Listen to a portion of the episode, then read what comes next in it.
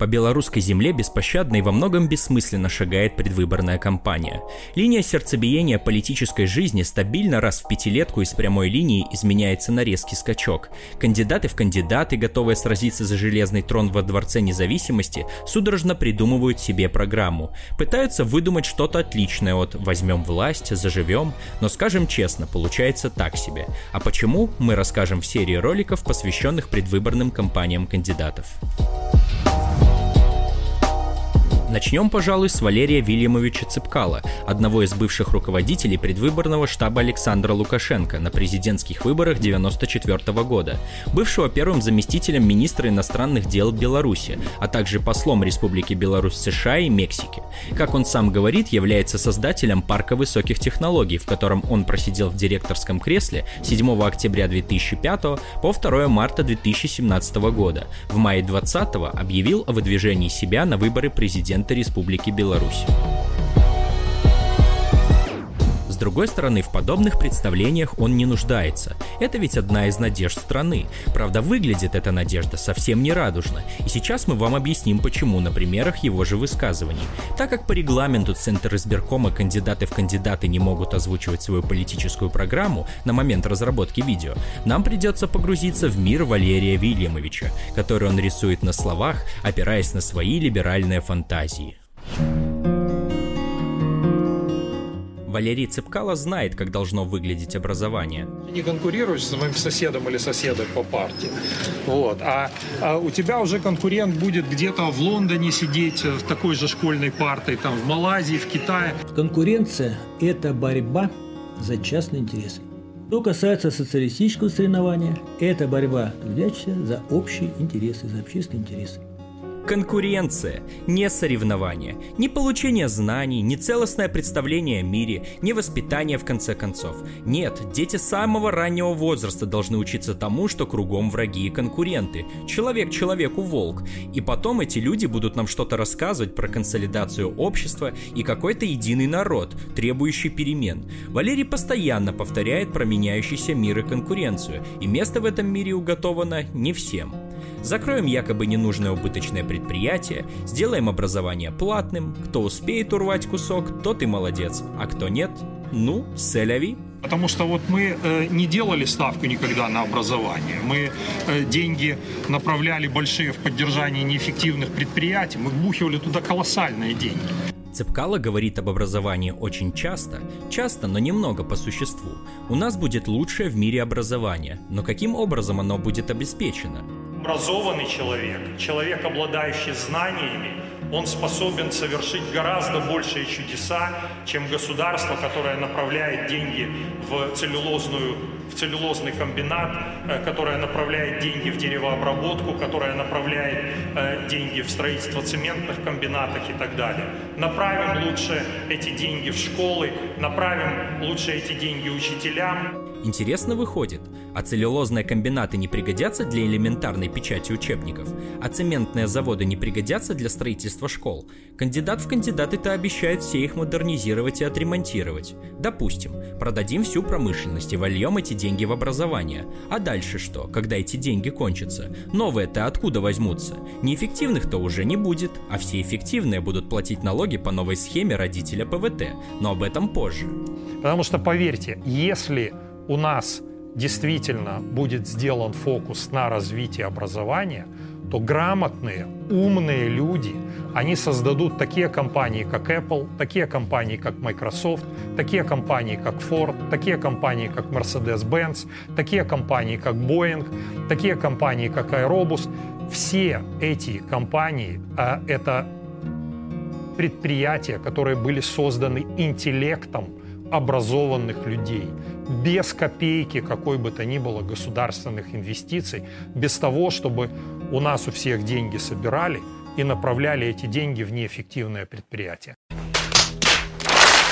Любимый рыночный миф, или если говорить более прямо, откровенное вранье. Еще в 2013 году итальяно-американская экономистка Мариана Мацуката развенчала этот миф в своей книге «Предпринимательское государство». Обязательно к прочтению. Все перечисленные выше гиганты рынка создавались вовсе не на голом энтузиазме, а используя технологии и финансовую поддержку государства. Более того, крупные компании всегда пользуются протекционизмом со стороны государства, когда дело доходит до сбыта продуктов и услуг услуг. Вспомните хотя бы громкий скандал с Huawei и Трампом. Не с Apple, а именно с Трампом и государством, которое его обслуживает. Примеров множество, но даже этого крупным корпорациям недостаточно. Имея поддержку государства, налоговые льготы и прочее, они все еще получают прямые государственные субсидии. Да, деньги, миллионы долларов, какой уж там ни копейки инвестиций.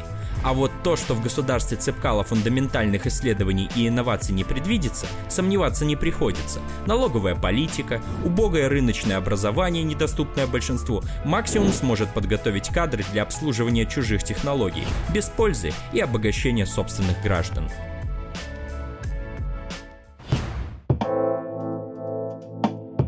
Покровитель всея программистов Валерий Цепкало выкатил аж цельную аграрную программу. Неофициальную, конечно, официальная пока что скрыта за туманом войны кандидатов в кандидаты. Опираться в этой программе он решил на аграрную реформу Петра Столыпина, благодаря которой через 20 лет спокойствия никто бы не узнал Россию. Мы уже освещали вопрос аграрной реформы в нашей статье в паблике. Рекомендуем ознакомиться. На подробном анализе останавливаться не будем, но повторим главное. Валерий Цепкало предлагает следующее. Раздадим каждому белорусу по участку земли, вот вот. а наше государство вот возьмет на себя обязанности по вот. Созданию инфраструктуры вот и обслуживанию вот. техники. Что ж, мы можем поздравить кандидата в кандидаты. Он только что изобрел колхоз на месте обеспечения инфраструктурой и стимулирования инвентарем, и моторно-тракторные станции. Причем модель колхоза чисто кулаческая, образца середины 1920-х, который получает от государства все, а взамен не отдает государству ничего. И значит деятельность фермеров будет оплачена из кармана рабочих и их налогов, но не из личных же запасов цепкала в самом деле. Да и вообще забавно слышать от человека, который якобы толкает прогресс, мысли о том, что современному человеку нужна земля, чтобы выращивать на ней продукты и продавать излишки на рынке или государству. Пахнет средневековьем, господа лендлорды, а вот нам кажется, что сельское хозяйство должно быть автоматизированным, высокопроизводительным, качественным, занимать минимальный людской ресурс и давать продукцию, которую за бесценок можно будет взять в любом супермаркете. Но скорее всего, это просто раздача земли под особняки молодых атлантов. Про картошку с курочками разговоров у них не будет. Также наш адепт свободного рынка ратует за вступление в ВТО. Понимаете, в мире нету ни одного успешного опыта, когда закрытая экономика э, создавала бы конкурентоспособный продукт. Ну, нету ни одного. То есть мы знаем, есть Северная Корея, мы знаем, есть Венесуэла, может быть, мы можем э, вспомнить Кубу в какой-то степени, имеющую закрытую экономику. Но мы знаем, что э, везде в этих странах господствует чрезвычайная бедность и производство продукта, который для своего населения является более дорогим, чем если бы это был импортный продукт, и, и менее высокого качества, скажем так, низкокачественного. Должны даже смотреть на наш белорусский рынок как на что-то, что является панацеей, а мы должны смотреть на те возможности, которые сегодня существуют в мире, на глобальный э, мир. И глобализация, как бы мы ни хотели, как бы мы ее ни ругали, мы все равно становимся частью этой глобализации. И э, задача наша, задача будущего Беларуси, чтобы вписаться вот в этот мир. А ВТО даст возможность нашим товарам двигаться в мир. Потому что сегодня, да, мы являемся закрытыми с одной стороны, с другой стороны, наши товары, многие товары не могут э, конкурировать даже в странах, которые к нам хорошо относятся. Да что ты, черт побери, такое несешь? Он утверждает, что без вступления продукт не будет конкурентоспособен. Или же страны не будут обмениваться товарами принципиально, защищая свой рынок торговой организации мира. Тут Валерия понять трудно, так как даже Северная Корея торгует на миллионы долларов в год. Итак, куда же хочет вступить Валерий? На протяжении уже не одного года идут переговоры о вступлении Беларуси в ВТО – но сможет ли данная структура реально открыть новые рынки? Что ж, поверим в это и мы на минуточку. Увидим, кто уже состоит в этом альянсе честных торговцев-счастливчиков и кому там повезло оказаться. Во многих из этих стран господствует чрезвычайная бедность. Но как же так? Ведь Венесуэла, которую Валерий записал в закрытые страны, прямо там уже с 95-го, в самой гуще свободного рынка – Да все просто. ВТО выкачивает из малой и среднеразвитых стран все ресурсы, которыми она обладает, перенаправляя их в страны экономической метрополии, дабы подпереть эти громадины венесуэльской нефтью, российским лесом и газом или редкоземельными металлами, так заботливо добытыми детскими руками в Конго. Только не говорите Валерию Вильямовичу о том, что Конго тоже в ВТО. А что же наша синеокая может предложить всему миру? Дерево, удобрение, переработка и транспортировка нефти, машиностроение. Из всего этого ряда ресурсов и услуг выбивается лишь наукоемкое машиностроение, но долго ли такое предприятие продержится в условиях открытого рынка? И вспомним о самом ценном ресурсе нашей страны – людях. Посмотрим, чем ВТО поможет миллионам белорусов, обычным рабочим, заводов и фабрик. Попытки США и ряда европейских стран начать дискуссию об условиях труда, что позволило бы считать недостаточную законодательную защиту работников конкурентным преимуществом, были отвергнуты из-за протестов развивающихся стран, которые утверждали, что такие меры только ухудшат благосостояние работников в связи с сокращением числа рабочих мест, снижением доходов и уровня конкурентоспособности. То есть, высокоразвитые страны дают право слаборазвитым поставлять ресурсы или использовать свою рабочую силу для переработки этих же ресурсов, обеспечивая господы стран-сателлитов. При этом необходимые условия вступления в ВТО зачастую устанавливают минимальное обеспечение рабочих, не поставлять им СИЗы или минимальный социальный пакет, тем самым сохраняя в ресурсных колониях классовое общество для создания призрачных идей, разбогатеть за счет честного труда работника. ВТО регулирует только торгово-экономические вопросы, где количество рабочих мест всегда ограничено, только обеспечением господствующих стран. Другими словами, проблемы безработицы социального обеспечения, благоустройства, медицины, образования остается проблемой только развивающейся страны. В итоге страны-колонии в царстве ВТО снижают уровень оплаты, плюют на требования профсоюзов, используют детский труд, снижают расходы на социальные программы и остаются с коррумпированным правительством, которое смотрит на своих господ.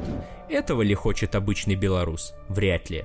Этого хочет вечно ненасытный миллионер, который давно уже не помнит о жизни простого рабочего человека.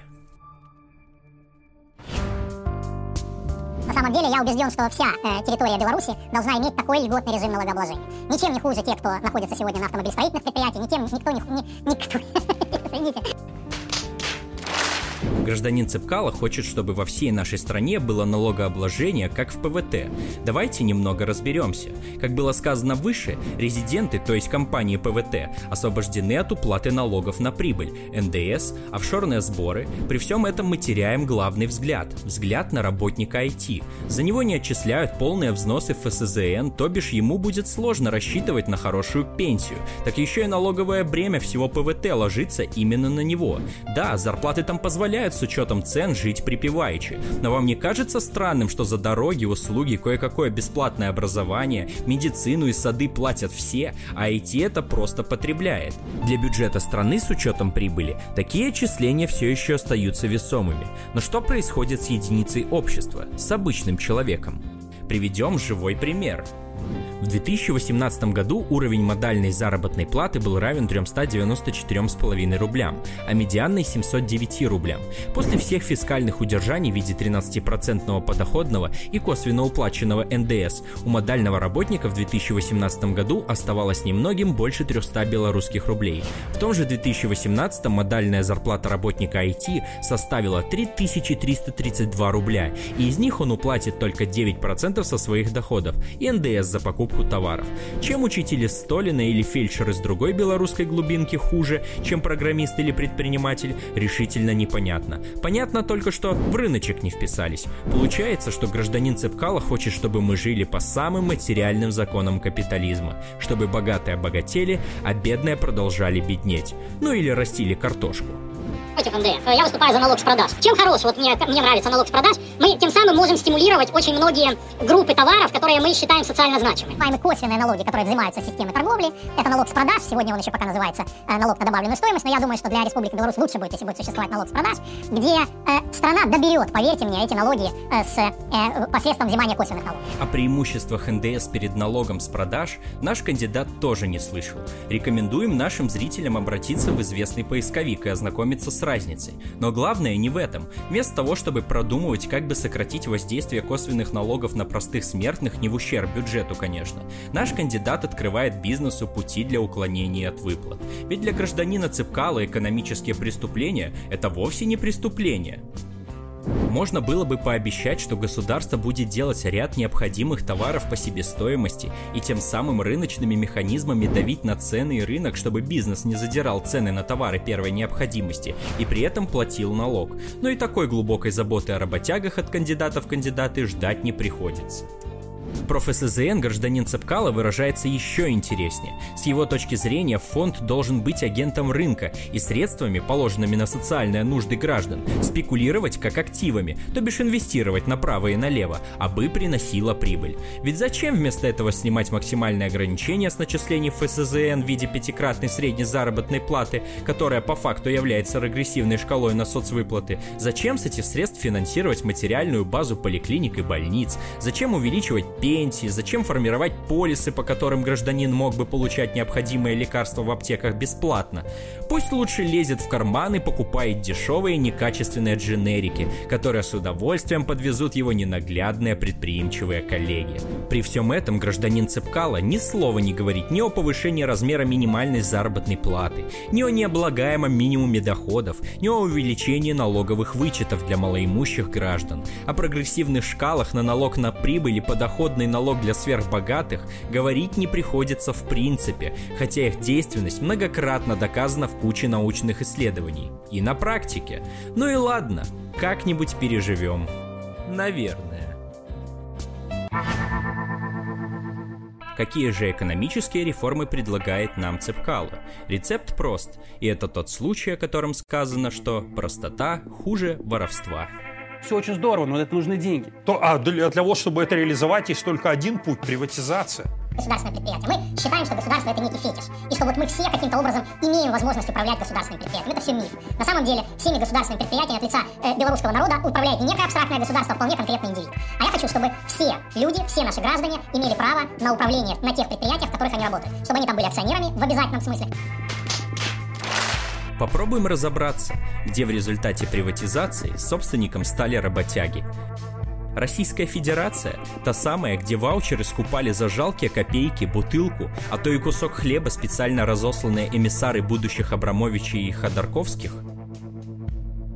Но нет, это не Россия. Там алкоголик Ельцин, тиран Путин и вообще. Ваучеры не именные. Именные они были у гордых свободолюбивых украинцев. И что же? Те же самые Ахметов, Коломойский и Порошенко. Опять с трудягами как-то никак. Но может все-таки Польша, шоковая терапия, чудовищное падение уровня жизни, пусть впоследствии отыгравшие позиции, приватизация через банкротство и прямую продажу, и вновь пролетарий с носом. ГДР прямой выкуп, предпочтение бывшим владельцам. Эх, опять не получил Фриц Росточник шанса порулить Volkswagen или BMW. От растерянности мы даже начинаем подозревать гражданина Цепкала в призывах к установлению социализма, рабочего контроля над производством. Иначе, будь у руля некий индивид или совет директоров, участие работяги в управлении производством останется на том же уровне, никаком. Поэтому я предлагаю делать все предприятия частными. На самом деле чиновники не врут. Частное действительно эффективнее эффективнее набивает карманы владельцу.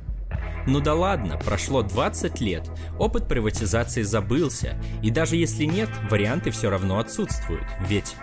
Ни одного примера вы мне не можете показать, когда государство успешно управляло бизнесом. Мы не станем вспоминать советский Урал-вагонзавод или Магнитку. Это было в кровавом СССР и ни разу не про бизнес. Мы опустим и мощнейший ныне здравствующий госсектор Китая. Там хоть и про бизнес, но опять с коммунистами. Пойдем в так называемый цивилизованный мир. Вот так вот. Вот так вот. Вот так вот. Вот так вот. Вот так вот. Так вот. Вот так вот. Вот так вот. Вот так вот. Вот так вот. Вот так вот. Так вот. Вот так вот. Вот так вот. Вот так вот. Вот так вот. Вот так вот. Так вот. Вот так вот. Вот так вот. Вот так вот. Вот так вот. Вот так вот. Так вот. Вот так вот. Вот так вот. Вот так вот. Вот так вот. Вот так вот. Так вот. Вот так вот. Вот так вот. Вот так вот. Вот так вот. Вот так вот. Что это? Слабое владение вопросом кандидата в кандидаты? Или попытка манипуляции обмана? А тем временем еще раз. За рубежом, в Соединенных Штатах Америки, компании, такие как Apple, Google, Microsoft, э, не знаю, Ford, э, Mercedes-Benz, BMW и так далее, Boeing, это создали просто умные, грамотные люди, не прося у государства ни копейки. Так и хочется взять и поверить, что достаточно быть просто умным и грамотным, а Chrysler и General Motors, Kodak и Polaroid, Nokia и Pan American создавали просто безграмотные неудачники. Из-за этих неудачников компании объявляли себя банкротами и выбрасывали на улицу десятки тысяч людей. Но ничего, ведь Гугла на всех хватит. А вот и пример умных и талантливых из наших краев подоспел. Э, мы на примере парка высоких технологий показали о том, что для людей это гораздо лучше. Более высокие заработные платы, отношение со стороны руководства совершенно иное, оно более человеческое, условия труда совершенно несоизмеримы. И все это не потому, что в IT нынче норма прибыли выше, чем в сельском хозяйстве или машиностроении. И уж точно не в том, что резиденты парка не платят налога на прибыль, НДС, офшорного сбора, налога на недвижимость и землю. По мнению гражданина-кандидата, условно условная райагропромтехника из глубинки Могилевской области готова немедленно показать еще более впечатляющие успехи и ждет только раздачи каждому работяге по акции. А еще лучше прихода образованного грамотного инвестора с добрым и усталым лицом. Но если не выйдет, пусть помирает туда и дорога. Они просто не смогли, как и Крайслер, а комбайны отремонтирует, ну, кто-нибудь другой. Ну и напоследок, вся глубина аспирантам ГИМО, как в хрустальном шаре отразилась в историческом экскурсе. Это э, пример, как решалось еще в Древней Греции, в Древних Афинах. Почему там была демократия? Оказывается, каждый грек, ну помимо того, что он получил по 4 гектара земли, каждый э, э, житель Афин, оказывается, они все еще были акционерами э, лигурийские, по-моему, рудники, я не помню точно их название, серебряные рудники, где добывали очень много серебра, отправляли его на экспорт, и э, долю каждому э, платили от экспорта вот этих вот серебряных, серебра, серебряных рудников. То есть каждый гражданин Афин имел долю в этих э, рудниках. Неужели это неизбывный крест всех прошлых и будущих президентов РБ? Исторические откровения. Ладно бы, что работали на лаврийских рудниках исключительно рабы, то полбеды. Но вот ведь не задача. Доля в прибылях была в абсолютном выражении пустяковая. Что-то около 10 драхм на нос. Основной доход граждане Афин получали от сдачи на рудниках рабов в лизинг. Много у тебя рабов? Очень хорошая денежка с рудника капнет. Нет рабов? Получи свои 10 драхм страхом и пшел вон неудачник. У всех есть рабы для сдачи в наем, товарищи избиратели? Ничего. Цепкало позаботится о том, чтобы иностранный капитал как следует вас поимел. С выходом программ кандидатов мы обязательно устроим разборы каждой. Но надеемся, на примере высказываний Валерия Вильямовича мы смогли показать уровень знаний этого кандидата и его озабоченности в вашем будущем. И диагноз этому кандидату – либераха. Цепкало предлагает нам набор реформ, о которых говорит любой либеральный политик, пока ему разрешают открывать рот. Индекс Джини максимально отражает результаты такой политики. Социальный разрыв, отсутствие социальных лифтов, безработица, бедность и невероятно красивые хоромы и тачки для 1% жителей. Буржуазная риторика, господа. Выбор за вами. Как говорил Конфуций, пусть будет 100 цветов, пусть будет 100 разных учений. Пусть расцветают 100 цветов, пусть соперничают 100 школ. Это лозунг не какого-то Конфуция, это лозунг, под которым лидер Компартии Китая Мао Цзэдун провозгласил культурную революцию. Интересно посмотреть, как будет реагировать Цепкало в кресле президента, когда толпы безработных пойдут бить магазинчики и переворачивать автомобили рыночных чиновников. И мы очень ждем момента, когда вся эта буржуазная сволочь покажет свое истинное лицо, и тогда молодые цветы пролетарской революции расцветут на могиле буржуазного государства.